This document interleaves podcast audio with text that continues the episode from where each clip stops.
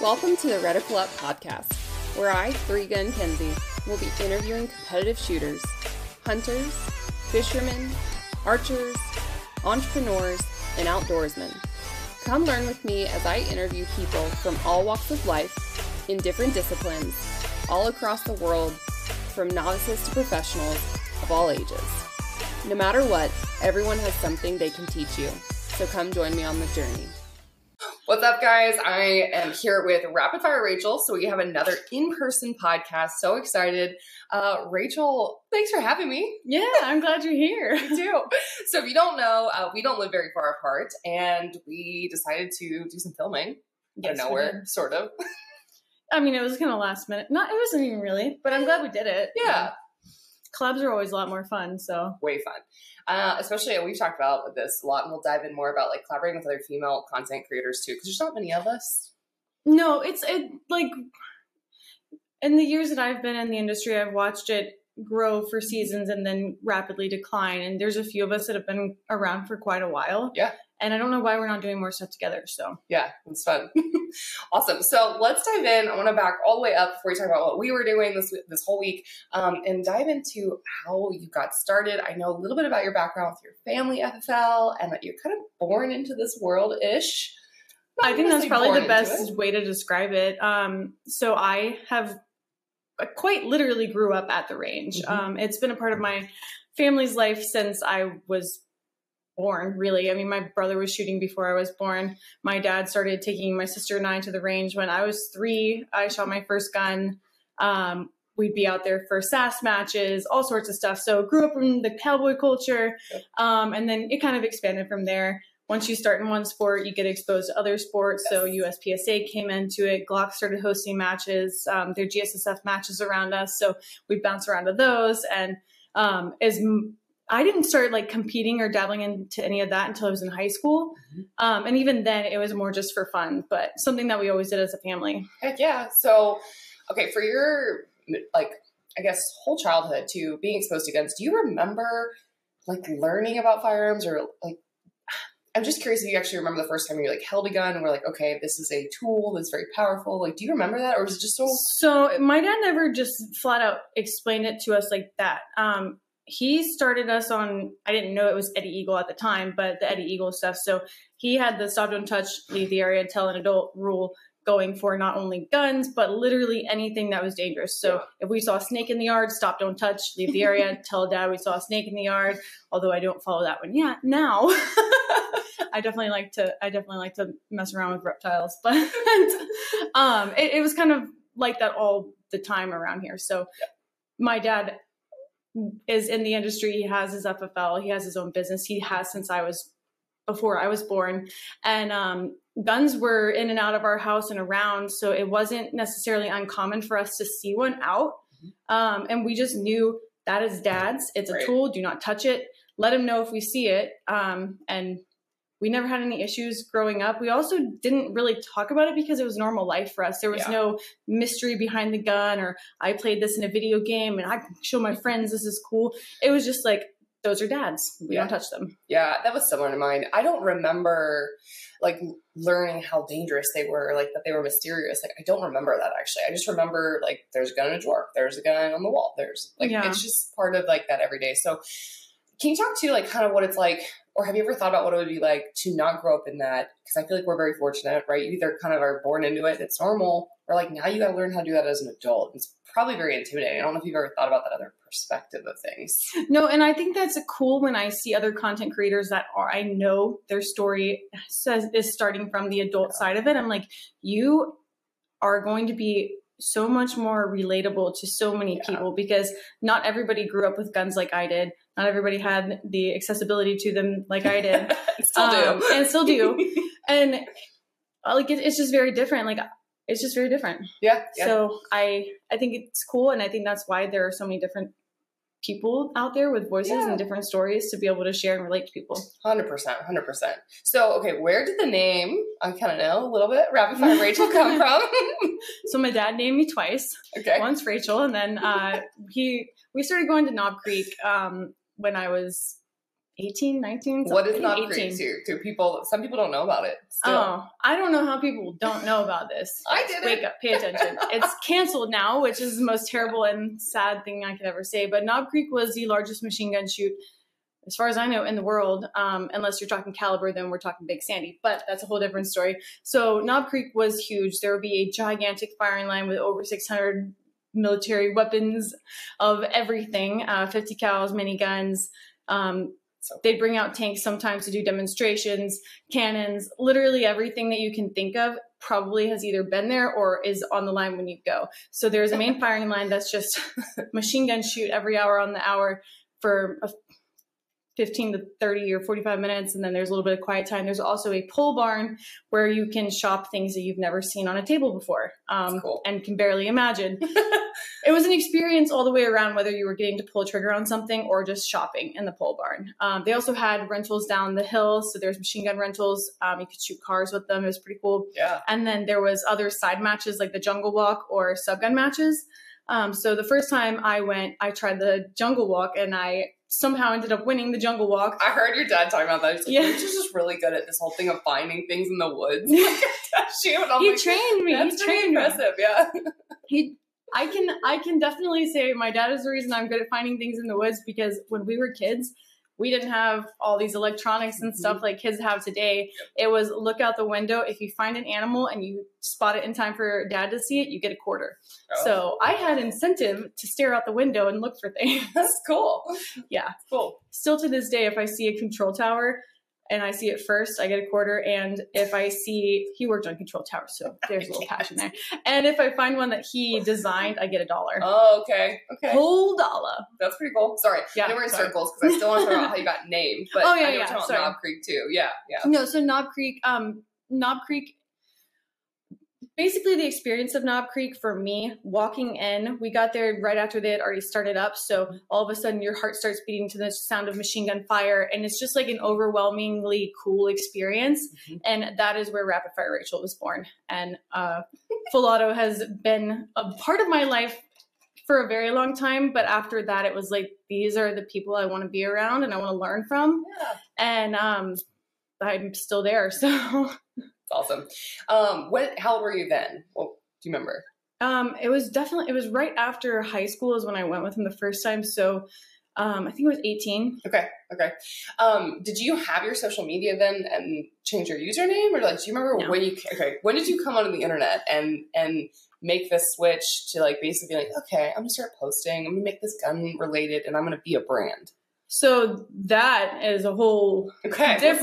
I want to know where that came. Different like genre of life for me. So I was kind of against social media. I still am not a person that really loves social media. I think that is great for a lot of reasons, and I have relationships like this one to thank because of social media.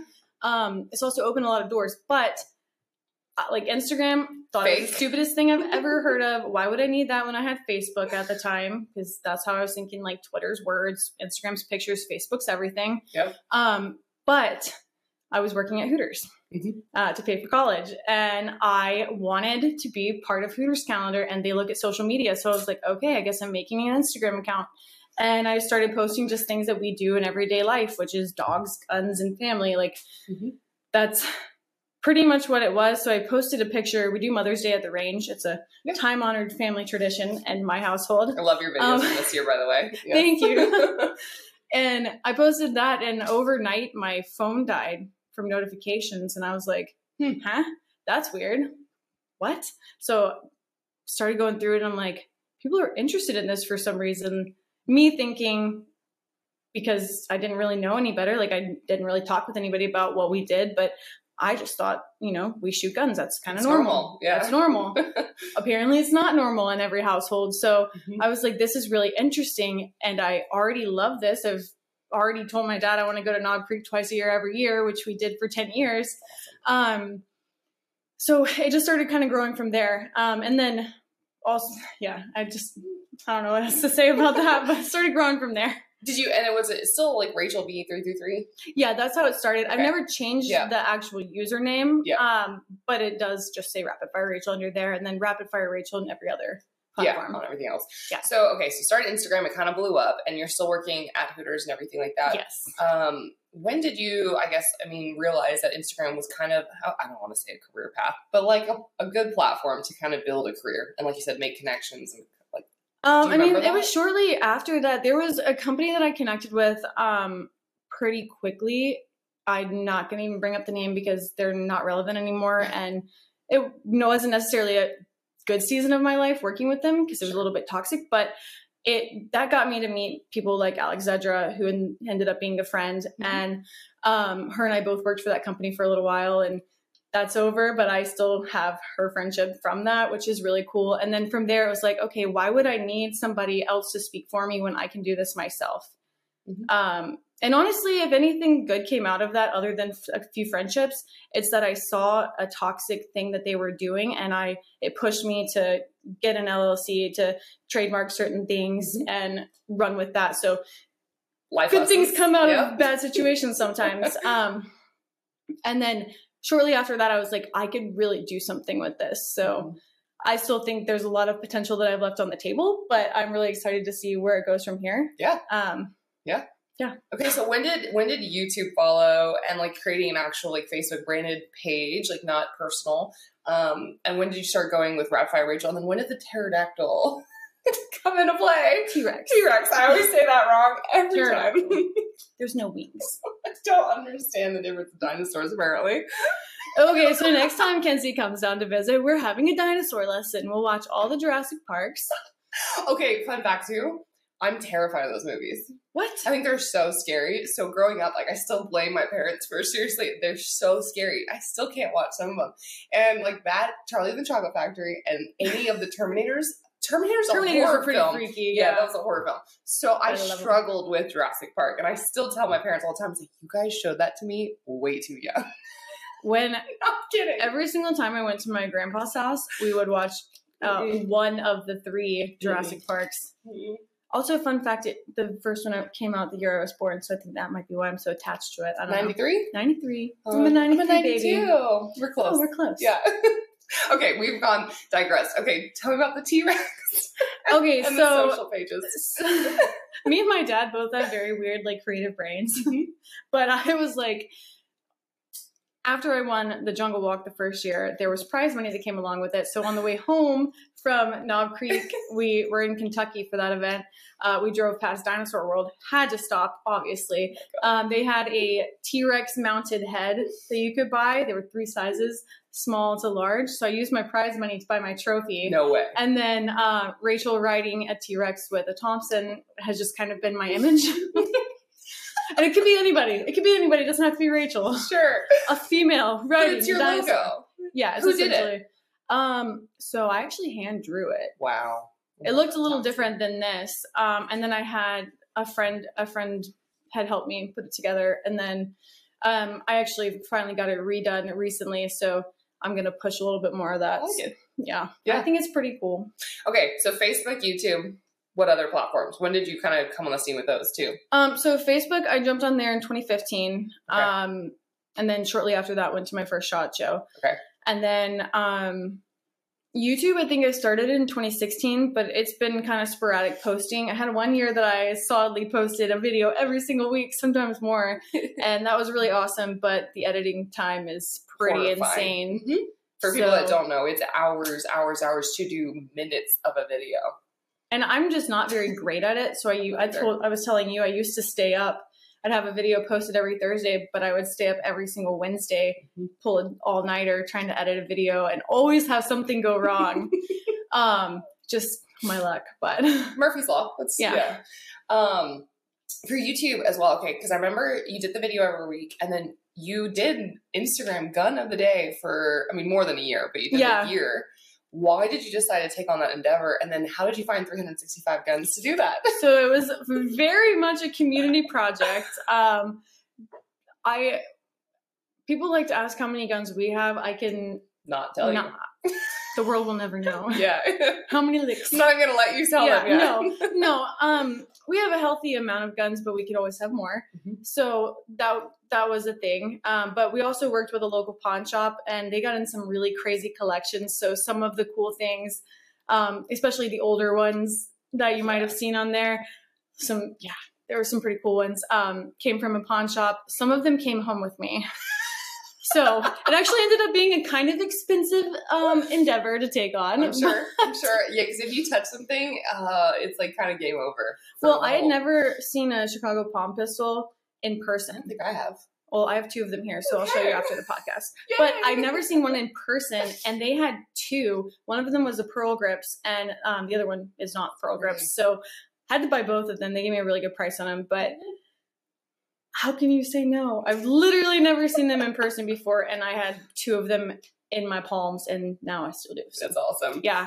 That project, like I said, kind of blew up. You got on the cusp before censorship too, kind of doing this. You're still in it. Yeah, especially back 2015, 2016, things used to grow by thousands overnight, and now it's quite the opposite. Sometimes, like, you can't do anything about bot accounts; they'll follow you anyway. Yeah. And then Instagram's constantly like deleting bot accounts. I guess because you see your numbers go up and down, and you're like, I can't grow, but I'm not doing anything different, or I can't grow now because I got the notification yesterday that they can't share my my pictures. It's been a year and a half. Yeah. And every time I get in there randomly now, they remind me. And I'm like, I know. I've seen this message. I could see you. Yeah. Well, it's like they update it to include more recent posts. More posts. Yeah, because it's not the first time I've seen that message either. I did play the game for a minute where I started deleting the other or appealing, and then they'll just replace it with another one. So gun people listening, just don't comply. Just don't delete it. They're going to delete your whole account at that point if you just keep going with it. I'm just done. And those are just guidelines anyway. Yeah. Like, if I look at the health of my profile, it's perfectly fine. I'm just not complying with the recommended stuff. Yeah. So they're like, there's like two layers of censorship they have on there, but it is what it is. Yeah. Facebook has actually been a lot better for me in the last year. Yeah. And it's that share button. People can like share and comment and interact with each other. Yeah. Because I've seen, okay. So I also work behind the scenes with Rachel too on some accounts. It's funny because I've seen like the numbers where like you pull reports and stuff of how social media profiles do. And it's so weird how it used to be Instagram, or like I used to be able to track stories. Stories were awesome. They probably still are because we don't have that data. And like Facebook took off again. It's like, this is weird. So moral of the story, have all of the platforms, post on all of the platforms. Repurpose content from platforms. Yeah. So we did a lot of different work with like testing those out. I know there's algorithms to make your content stick and make it worthy, but you don't know what's going to take off. You never do. And the videos that I spend the most time on never do. 600 views on YouTube. Then the dumbest ones that took you a second, you're like, why? Yeah. I'm not good at any of those because I start down a rabbit hole. I'm like, this is what we're going to do. And then it turns into a production. And then I pull out the spare no expense. Got to go buy everything. Yeah. I'm not good at, simple. I overthink everything. You can't see it, guys, but I've commandeered her table. Pay no attention to the gear behind the camera. It's like memory cards and GoPros and microphones and disgusting amount of stuff. So, okay, let's dive into what we did this, I say week, a day. It'll be 2 days of filming and stuff. So what did we do? Well, Kenzie made me get out of bed before 6 a.m. It was still dark. Yeah, it was still dark. She wanted to meet her and Chris. I'm sorry. Do you really want me to talk about this? Yeah, send it. No, I love this stuff. So we met Chris from Ballistic Dummy at Waffle House at 7 a.m. We were 6 minutes late, and it was my fault, and I fully take on all of that. And we gave her an extra hour. We were going to meet at 6. For people watching on the video. 6 a.m. Yeah, a.m. What else? To be fair, I feel like we should back this up and let everybody know I'm pregnant. And I have not been waking up very early in the last few months. So... she was a trooper. I couldn't be pregnant and go to a range and be hot all day and gross and then, have to wake up. So, superhero. Thank you. Yeah, I couldn't do it. I'm taking all the pats on the back that I 100% have right 100%. Now. So. I also hate mornings. So, anybody that knows me, like, probably thinks I'm the laziest person on planet Earth, which is not the case. I hate mornings, hate waking up early. I'll wake up when I want to wake up, but then I work evenings, nights, midnights, overnights. I was going to say, anybody that's seen you work can't call you lazy because you hustle every minute you're awake. But I'm a workhorse, so you don't have to be a morning person. That's why there's different time zones. Just make friends on the West Coast. I did that for a while. We're good. That's why I like Chris from Ballistic Dummy Lab. So for people listening, he moved his entire operation from California to a free state of Georgia, which is awesome. We welcome you. Love it. And but it sucks for me because working with him, I was like, oh, I'm up at 9. Cool, I don't feel like crap because it's still 6 a.m. California time. Now it's like, oh. He texted me this morning at 8 a.m. like checking in on content. And I'm like, 8 a.m. I still wasn't. Yeah, we slept in today. But we also were at the range from 8 until 4 p.m. yesterday. Without food. So without food. I only had peanut butter crackers. It was bad. That's about it. Bad. So we all got nauseous at one point. We all were overworked. Man. Okay, so what all did we film? And let's talk about the dummy experience. Because I hadn't shot a ballistic dummy ever. I'd never had that opportunity. So I have shot one, but I've never shot one where it was just like ours. Where I could actually go touch it afterwards and like see what the damage was and how things worked. Whole science experiment. But it's pretty daggum cool if you don't know anything about Ballistic Dummy Labs. Yep, Ballistic Dummy Lab. Look them up. Very neat stuff. They make all sorts of different things from ballistic gel blocks to full torsos, or really full. I mean, they do a full body. They do torso with head, without head, zombie head. Limbs. Yeah, limbs. We haven't even cut up the limbs yet. That even sounds just normal. Organ blocks. But basically, you can see. Yeah, and the torso. All of it is interactive, so it has a structure inside that is supposed to mimic like your skeletal structure, and then the organs that do actively bleed or leak. We'll just say leak for the sake of not blue sounding. I wanted blue. I love the color blue. We both have blue Tacomas. My dad was very thankful for that too, because he is a little squeamish, and it would have been gross. He doesn't really like it to look too realistic. So because some of those like organs, like you actually have the intestines in there and like liver, kidney, all that stuff. So you actually have this like. And I don't even know what he uses still, but it's like foamy and still like spongy. Absorbs. Yeah, spongy. Yeah, it's pretty cool. It's very interesting. We slightly dissected some of them after we were done shooting to see if we could find any bullets that were lodged in there, and we found one 4570. Yeah, we found one of the 4570s. Cool. But yeah, so we tested out a bunch of different things. I have a. I saw you move in, so I was so excited. Yeah. The videos are better for people listening to this podcast. There's always a song in my head too. Anyway, I have a AR-6 Stinger 2 Tactical from Steamboat, which is a repeating crossbow. You can quick, I don't even know what recharge, reload. Why am I forgetting the terms right now? I'm also looking at a box of little arrows right in front of me too. Okay, whatever that process is where you... I would call it reloading on a gun. Right. I'm new to crossbow world. Resetting the weight? Draw weight? Reset, yeah. Sure. Redraw. Okay. Quick redraw is what we're going to call it. Anyway, so I got to test that out on a ballistic dummy. I didn't even have broadheads. So this was just like the practice arrows. And I was shocked. at what it did to a ballistic dummy. That, and then we obviously had guns, so that was pretty cool. We had Commie Rachel versus the Rave Kenzie. We shot the AK versus the AR. I feel like you should, when you edit that video, you should add a beat behind you. I think so. Yeah. I should have worn my Pit Vipers for that, honestly. Yeah, you probably should have. There's a lot of things that I did wrong, but that's okay, because it wasn't in the spreadsheet. It wasn't in the spreadsheet. There was 2 GoPros, a B-roll camera, an A-roll camera, microphone. It was a lot. So for people that don't know what goes into the content, guys, like it's so much work. It's overwhelming. I mean, and you've been on production crew, event crew, like you kind of know the process. It's a lot. It's a lot to handle yourselves too. So she's looking at me. It's like, this is my fault. I didn't know a camera crew was on the table. If I did, it would have been like, yeah, 100%. Yeah. My dad showed up for part of the day, so he helped push some buttons for us.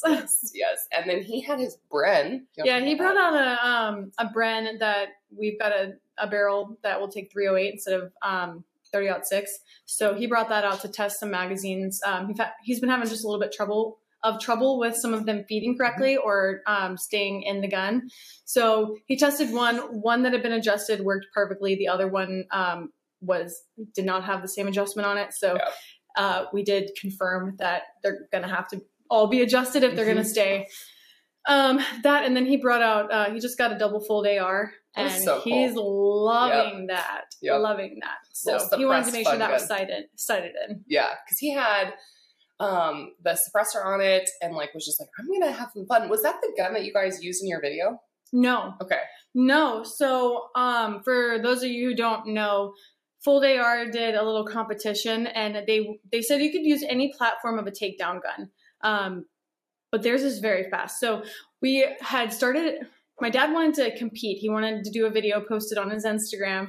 So I was out there helping him film, and he had a Leo takedown that he was trying to use. And it was backpack deployment. So gun had to be in the backpack on your back. You had less than 8 seconds to flip the backpack around, open the backpack, put the gun together, and fire a shot off. And he tried it with Leo takedown. His best time with that was like 21 seconds. Mm-hmm. And then the day before, people started winning the competition.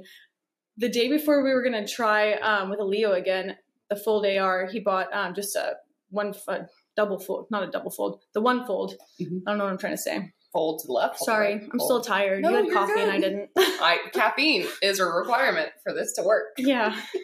But your girl's been cut down on caffeine since this whole child situation. Yeah. You tell me more about how much I don't want that.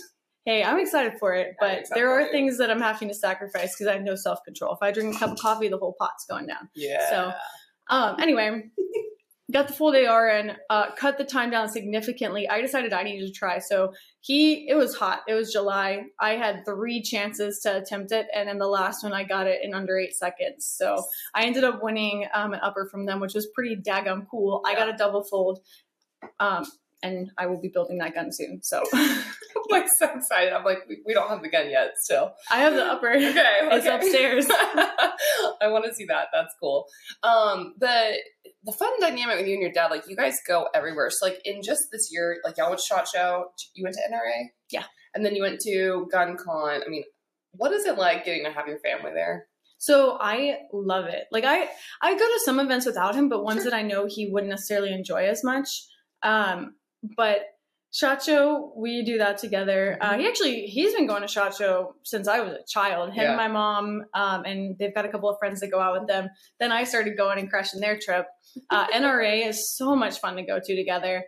We knock out the whole floor, just us. And Gun Con, we road trip to Gun Con. So that's like a whole ordeal. We figure out ways to go past our favorite catfish restaurants. Aww. Boyettes, if anybody knows it, Boyettes by Real Foot Lake. Shout out to them because very good catfish. Anyway, we just make like a whole event out of it. Yeah. And it's just a lot of fun. And I'm very, very blessed to have a very good relationship with both of my parents. Yeah. And I love spending time with them. My dad is probably my best friend outside of my husband. And I talk to him every single day. I saw he texted me just a minute ago. So. Anonymous Bob. Anonymous Bob. 3, right? Yeah. Yep. Okay, so he kind of, I like it. The family tradition of this Instagram username. Family numbers. Yes. He is the sweetest man, though. He's awesome. So that's a really nice experience. And you already talked about it, but I did want you to talk about like the industry, like friends, relationships, kind of. For people listening that do post content, or maybe they're going in my world of like competitive shooting or whatever, how do you build those relationships with companies or with other content creators? Like how? It might sound simple for us because we've done it, but I don't know. Is it simple? Sometimes it baffles me like how relationships got built. Mm-hmm. Like I think back at it and I'm like, man, I was just at the right time and the right like mindset to talk about this thing, or mm-hmm. I think people can tell when you're genuinely excited about something, and it's very easy to build relationships with people when you're just happy. I don't know. I gotta say something about that real quick too. Remember, so we were walking around Blade Show. Yeah. Okay. And like not cheapest, but like a cheaper knife that I really fell in love with was blue and the color of my Tacoma blue. And then like, they let me keep it and they're like, oh, just take it. And I was like, Rachel, why'd they give it to me? And Rachel's just like, you were so excited over the color of that knife and that I love it. I still use it all the time. Yeah. There are some things that I love that I talk to other people and they're like, this is the crappiest thing I've ever picked up. And I'm like, but I love it. Yep. And that's why the industry is as big as it is, because no matter how nice a gun is or how crappy somebody thinks a gun is, that is somebody's passion and love right there. So It's awesome. Yeah. I think it's all awesome. That's part of what I loved about doing Gun of the Day is in today's world, we're so hyper-focused on like a very small portion of the amount of guns that exist in this world or have existed throughout history. So if I could show something off that somebody's never heard of, right, or something that like somebody's dad bought at a Sears or grandfather bought at a Sears, like a Sears shotgun from forever ago. Yep. How cool is that? Like people have different relationships to different guns or they've never heard of it. So it gives them something to look up. And I think that is just fascinating. That's awesome. Yeah. I know I took you off rail on the relationships. That's okay. But I will say to that too is like, why do we continue to in our industry to like kind of crap on our own people too? It's like, oh, that's stupid. Or like just any bit of that. It's like, it's their gun. Does it matter? It doesn't affect you. Like it's their favorite or they love it. Like, girl, I have a revolver with a bayonet on it and a EOTech optic. Like, if you want to talk about weird, crappy, or overkill, yeah, non-practical. I think I take the crown. Like, we got some weird stuff. So, I won't really crap on people, or at least I'll try not to. Yeah. Sometimes we say things that we don't necessarily mean, and I'm sure I'm guilty of that in the past. But sure. I don't know why we do that. I think there's a lot of, I think that's in every single industry. Yeah. I know it's in every single industry, but I wish it wasn't. But that's, I think, just human nature. Yeah. To eat their own kind of thing. Yeah. It's really frustrating to see that though. It is very frustrating to see that. And our community is, while every community does it, our community is a little bit different because we do have forces working against us from every direction and primarily from our government. So it's very uncomfortable to see it from the internals of us hurting each other. And I really wish we didn't see that as much as we do. Yeah. So I was on Instagram the other day or Facebook, and somebody had posted that was a steel challenge shooter, right?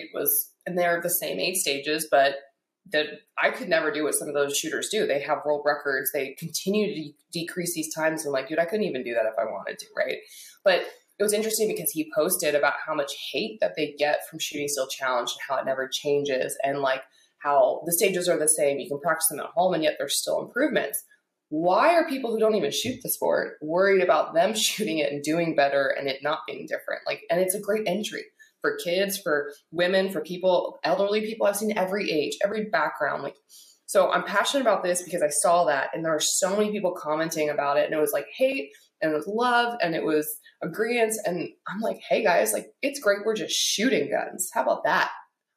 So I don't know if you want to speak to anything like that where it's just, you see that and you're just, why can't we all just be positive? Because we have too many forces outside of that, like you said, working against us. Well, and I don't know, you know, people go into a competition. Everybody has a different mindset about what they're there to accomplish. Yeah.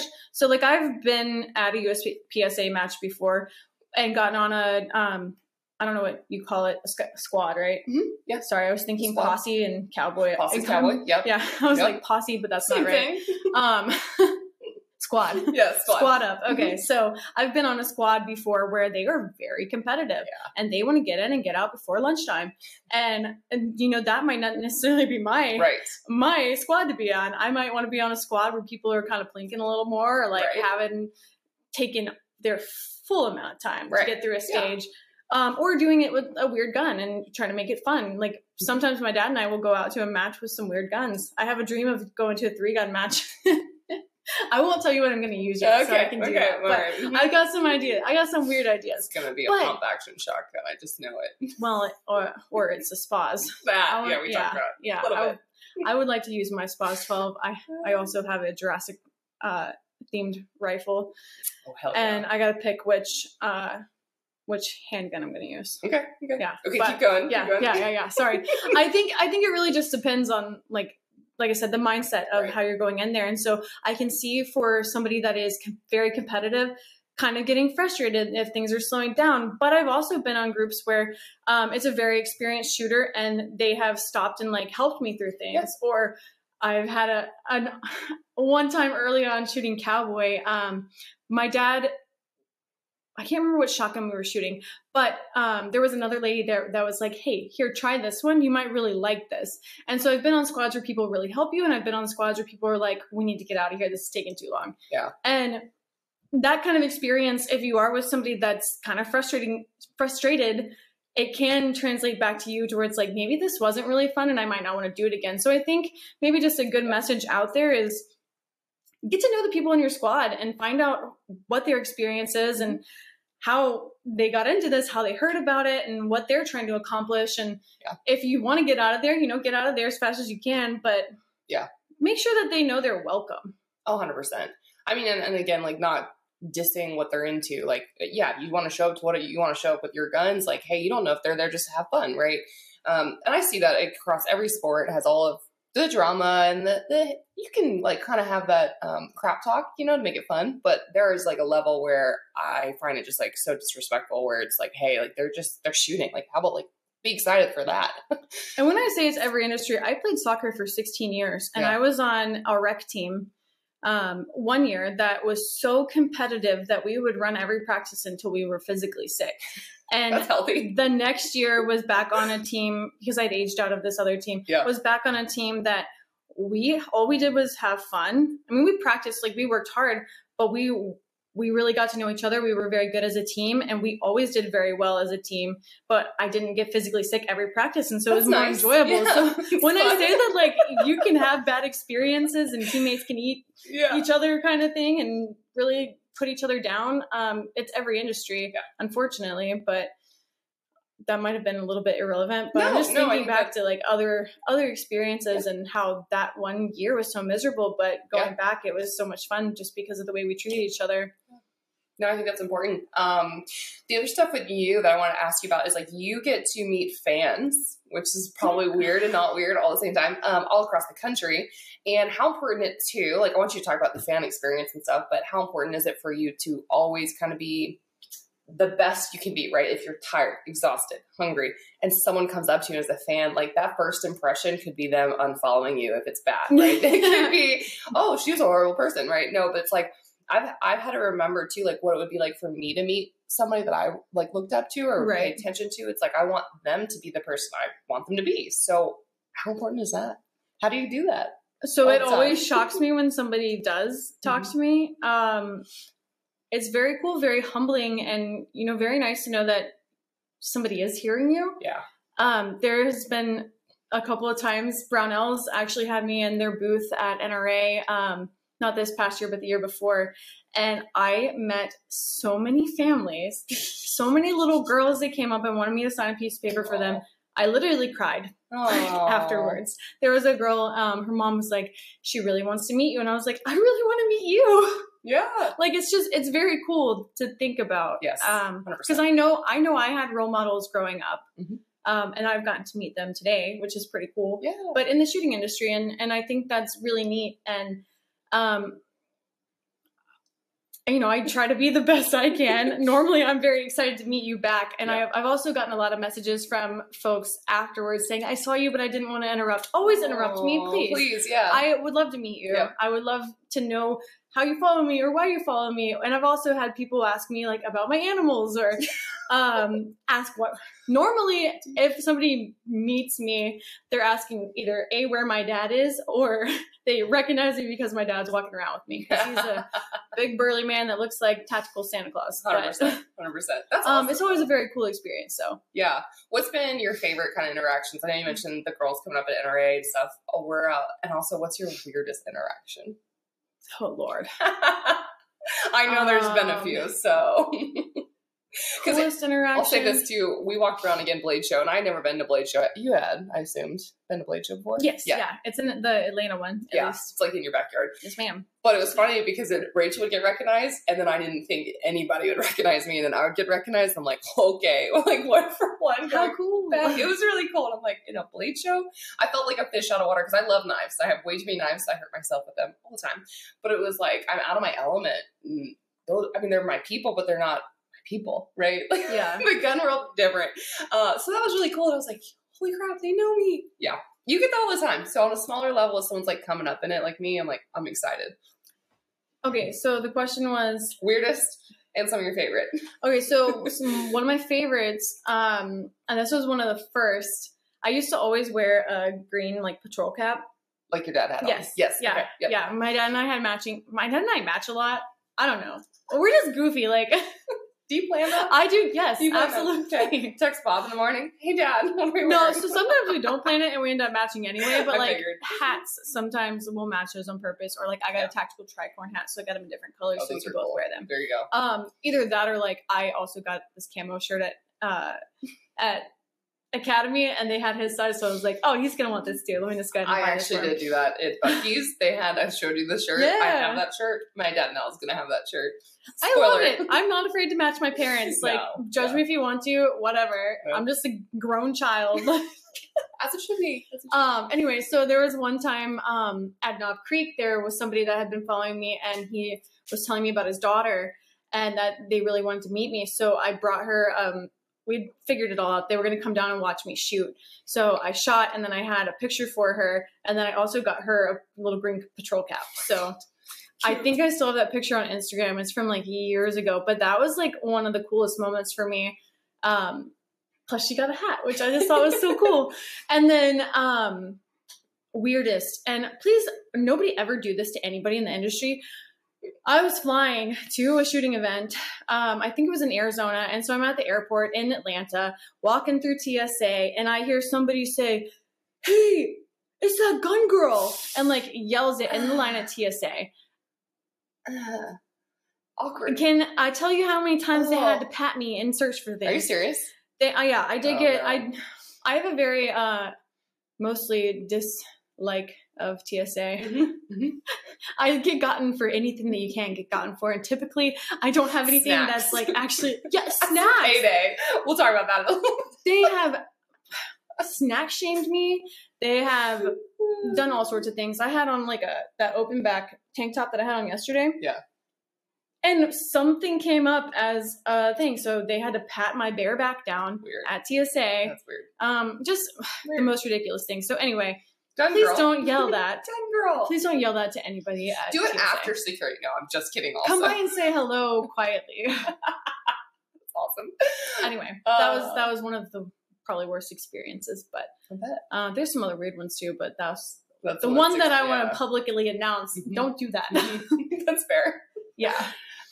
Okay. So we'll dive deep into this if you want to, but I want to talk about concealed carry, carrying a gun every day.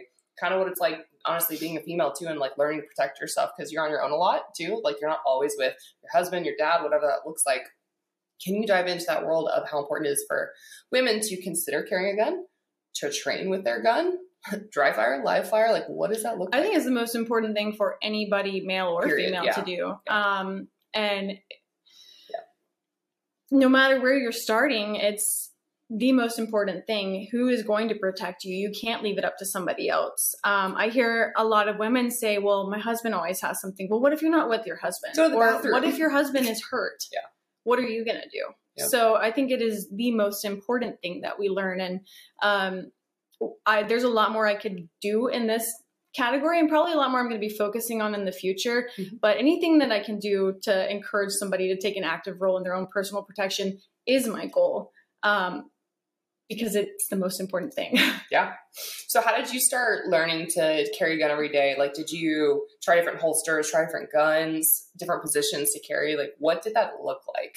So I have tried not every single holster. There's a lot, but yeah, there are a lot. And that's actually a beautiful thing too. Yeah. There are more and more and more women specific holsters, to carry that have been popping up in the past 5 years, the past 10 years. I've seen it grow tremendously, and it's very cool to see, even down to like this last launch with SIG and the Rose and the project that they're working on with Lena. Love or hate the SIG 365, it is a very cool thing they're doing, and why every concealed carry gun doesn't come with the same tools that package comes with. Right. I don't know, because you should have dummy rounds to practice at home. And if you're new to this and you don't know that, they might not try to do that, but ranges could actually build those themselves, have guns and have a package for like a certain price built together so that you can have all those necessary tools. Yeah. But I do think that is something very cool that SIG has done. Yeah. Outside of that, I started carrying a gun as soon as I could. For my 21st birthday, I went and got my concealed carry. At the class, like the day after I turned 21, it was ridiculous. Well, not ridiculous, but it was like, I'm doing this. I brought a friend. Yeah. And then immediately applied for the permit and waited. Florida that you had to wait until you had the permit. I don't know how Georgia was. I mean, I'm trying to remember. It's been a minute. While for us, little 90s. You do have to wait for the permit to get here in the mail. But for concealed carry, but you could still have a gun on your personal property. Yeah. Or car as an extension. Yeah. So anyway, sorry, I got off topic.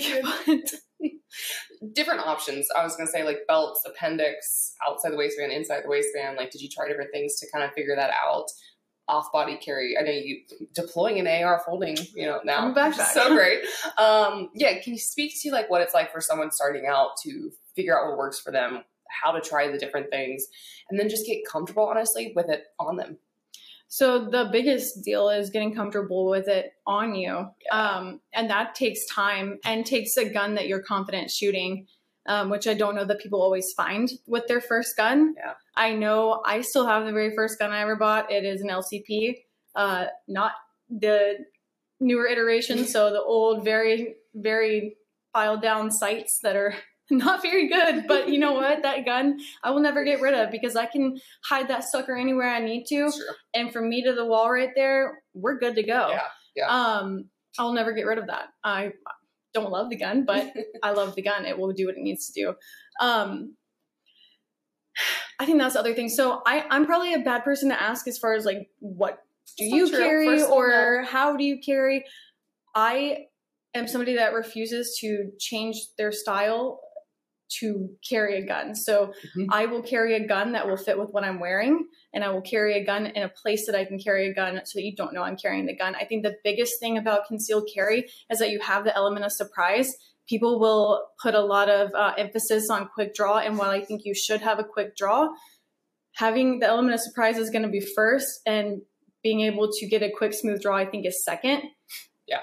And this is my personal opinion. You can talk to other people and get theirs, and that's fine for yourself. But if somebody is pointing a gun at you, you're never going to be able to outdraw a trigger pull. That's just fact. Yeah. And so I like the element of surprise. I like not being the person that somebody would target as she definitely has a gun. Kind of like Waffle House yesterday. This gentleman thought a concealed firearm would be an outside the waistband sort of drop holster on his belt. I'm full size, like crap Glock. I look like probably a 40, maybe 17. I don't know. But anyway, so he sits, like he walks in and then he turns his whole body to sit down. And then he's like trying to pull his untucked polo shirt over this. And already I'm talking to Chris at Ballistic Dummy. I'm like, oh, he's armed. This is what it looks like. It's not my favorite holster. And I just like literally could identify this man already. And I'm like, and the thing with that too is like, you don't, just because you see someone like with a gun or like see a print or whatever that, do not assume that that person even knows how to fire that firearm, draw that firearm, practices that. Like I would not trust him to save my life at all. Right. Because it's not a comfort thing for me. It's like, I don't think most Americans are training properly.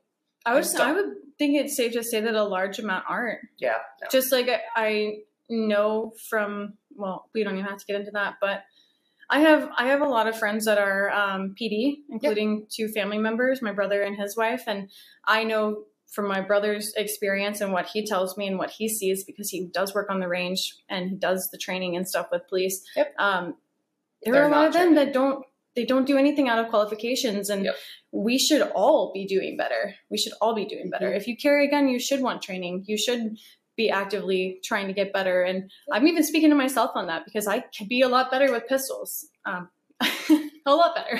No, I mean, it's hard to master, but you're still putting in a lot more work that like, if I saw you with the gun and I know you, I'm like, oh, well, she at least knows how to draw, knows how to fire, knows how to keep her finger off the trigger unless it's ready to shoot. Like there are so many things that I fear. Yeah. Well, that's important. Fundamentals, right? So that's the stuff that I want to harp on is just like, just training. And I know people that haven't even fired their gun too. I'll say this with hollow points, or haven't even fired their carry gun period, or don't know how to disassemble it or oil it or clean it. Guys, you've got to know this tool inside and out. It's the best investment that you're ever going to have into yourself. So I don't know if you want to speak to that stuff too, is like the maintenance side of this stuff as well. So on the maintenance side of it. Please don't be like, I never clean my guns. No, I'm guilty on some guns. I could clean them quite. I mean, yeah, we talked about this yesterday. Yeah. I should oil and clean that. Yeah. That's a lot. No, there's definitely sometimes that I maybe go a little bit too long on cleaning some things, but that's more like match gun.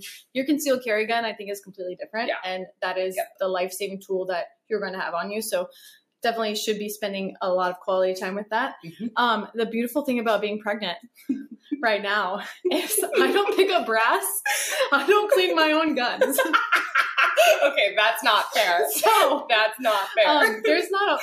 I'm just gonna speak on that really quickly because there's really not a lot of information about like what you can do in the shooting industry while you are pregnant. Yeah, but one of the biggest things is worrying about like lead.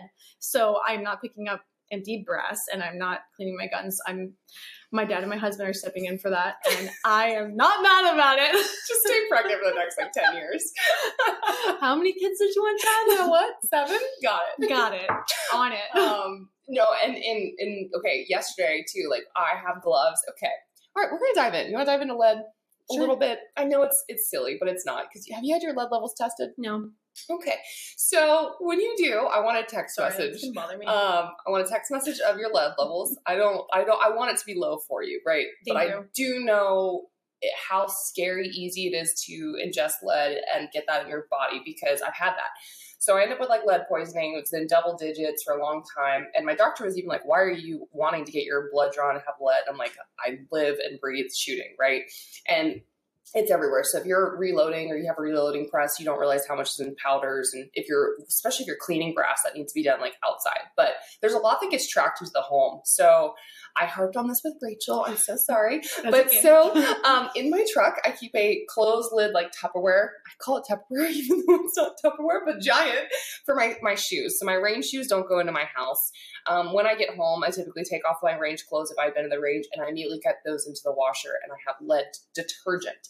I have lead soap. I have the Hoppies lead wipes in my truck, and people that have been around me, they know because I hand out wipes. Like it's like mommy's taking care of everyone. She didn't hand me any wipes. I hand them though, but I handed her gloves. So that's the other thing. So Rachel made sure like when she was moving the Steeler around that she had the gloves that I keep in my truck as well for that. I even had a new pair, which was great. But it's really important if you're painting steel, picking up lead or steel targets or anything that's been shot up, those are covered in lead. And then the back of the berm too, where all of course the rounds go, lead everywhere. So I'm very familiar with that at cowboy shoes because I like to look for splats. They're cool. So neat. They're cool. They're so neat. Uh-huh. But yeah, we haven't been picking those up lately either. Yeah. So the remedies for lead poisoning serious. Like you either have to do chemical stuff treatment, kind of a natural progress, but there are some real symptoms. So what did we learn? Maybe being pregnant maybe helped that too. Maybe. Well, I'm definitely a little more cautious. Excuse me, talking is hard. She's both, yeah. I am conscious. Anyway, I'm here. Caffeine after this. We'll get caffeine. I did caffeine. Uh-huh. Yep. Anyway, definitely a little more cautious. I am not shooting in any indoor ranges until after I have the baby. Yep. I probably won't be doing a lot of moving of the steel in general, but this was like special circumstances. This is a one-off thing that we had to do. We usually keep them set up anyway, so there's not a lot of moving, but we needed them at the range. So, I mean, there's just a few more things to think about, and then at some point I'll probably be thinking about like noise levels and what that might do, because at some point there is hearing and hearing. Yeah, so it's perfectly normal. We talked about this offline, Rachel and I did, but a lot of our friends are pregnant. A lot of ours have been pregnant and still shot because it is perfectly safe. You work with a doctor that tells you what you can and can't do, but there's, once you hit that level of having the hearing develop, then you're like, okay, now I can't. Yeah, and I will possibly suppress. Yeah, possibly go suppressed for a few months. Mm-hmm. Just to it'll be hard to go like months without shooting, honestly. Like, I can't tell you a time other than when I was a child that I've gone months without shooting. So that would be a little weird, but either way, like even when I get very pregnant, guns are still part of my life. Yep. And I'm excited to see like where we can fit in that. Also, I guess last big thing on that, we're turning this into a pregnancy podcast. Go for it. Yeah. There is very little information out there, period, about concealed carrying a gun while you're pregnant. And I will tell you one thing right now, I will not stop carrying my gun while I'm pregnant because I'm vulnerable in a different way. Yep. Your girl can't move quite as fast as I used. I won't say anything. I've never been a very fast runner, but I feel so bad. She's like, few steps. I'm like, dude, I couldn't do pregnant in Georgia in July, August, September. Yeah, no. But yeah, it's just a different thing, and I think I am looking forward to sharing a little bit more of that. I'm wondering what the backlash will be, because I'm sure it will be a little bit of like for people. Yeah. Yeah, I'm sure it will be a little bit of a controversial topic. But no matter if you're pregnant or not pregnant, when you carry a gun, you are at risk, but you're also should be in control of it. And so I can't ever consider not carrying a gun while I'm pregnant. But yeah. Anyway. Yeah. No, I love it. Well, I know we talked about a lot of things. Got a few minutes left here. If you wanted to talk about anything that we didn't cover, content creation, filming, being a girl in this world of men is so fun. This industry is different in that regards too. I don't know. Anything else? Girl, all you. If you got any more questions. Monty's trying to talk. I think biggest advice, real quick, I would say I'll leave this for Monty, her cutest dog. Biggest advice you have, I think, for someone just not even knowing where to start in getting into guns, training, caring. That's the last thing I'll ask you. Biggest advice of where to start. Yeah, or how to start. You know, if nothing else, like reach out to one of us. I don't check my DMs as much as I should, but I will try. Email would be the best way. But, you know, ask a question. Maybe there's a way we can connect you with, like, a local range or something. Yeah. And just start asking questions. You know, like, most people in this industry are pretty nice. The dog. If you're watching video, please hit the podcast. Most people in this industry are pretty nice and want to help, and that's really cool. So try to get connected. I know we would never be in as many different sides of the industry as we are if my dad didn't ask questions, or if I didn't ask questions. He would have never started shooting USPSA. He would have never advanced to the sound of machine gun fire and bought his first full auto. So make friends. Yeah. Sometimes it's hard because I think a lot of us are introverts, Rachel myself included. Yeah, believe it or not. Yeah, it's a switch. You gotta not me. I adopt you people. She's like, oh, she's kind of quiet. Let's attack. No, but I mean, I did the same thing. It's kind of reaching out and getting connected. And hey, you could be like, nope, I don't want to be your friend, or I don't want to hang out, or I don't want to answer. And that's fine. But there are more people willing to help and try to connect you than there are not. Yeah, absolutely. And it's really cool. I mean, it gives you like the quality time with people that we don't get as much now that social media and screens are a thing. So any chance that you can get to make some friends and go out to the range in person and spend some quality time with them, do it. I encourage it. Yeah. And attend the shows. We talked about this a little bit offline too. And online is NRA shows for the public. The Gathering does a great job too. Like having, I mean, Gun Con, Trigger Con, there's so many ticketed events and opportunities for you guys listening that maybe don't work or are in the industry to go out and shoot guns, meet people. And you meet CEOs, like marketing directors. You meet the engineers behind the products. Like you wouldn't believe the people that are at these places that you would get to ask questions of. Absolutely. That's what I find so exciting. Like when I actually meet the engineers of these, I got goosebumps there for a second because I was like, what? Like you're the guy behind this? How cool. So yeah, no, that's been my entire experience too. I'm like, wait, you're the one that's like out at the booth? Like how cool is that? Right? So get out there. Rachel, where can people find you on all of the platforms? I know we've mentioned a few times, but I want to make sure we got it. Okay, so on Instagram, it's RachelB333. On everything else, RapidFireRachel. Love it. Thank you for having me at your house and letting me burn things. And I can't wait to see these guns. I gave Kenzie a flamethrower, and we're still here today. So we're live. She's kind of accident prone. We haven't touched the knives yet. That's today. Oh, well, I got to first aid kit. I do too. Several. And the hospital's not far. That's not far. We had a fire truck here today, but not for us. No, they were just checking. Fire hydrants. Yeah. Love it. Well, listeners, thank you. Thank you, Rachel. Again, it was fun. Be sure to stay tuned too for videos coming from her awesome Steamboat, from Ballistic Dummy Lab, AK vs. AR, and more. So thanks for listening, and tune in next week for an all new episode of the Reticle Up Podcast.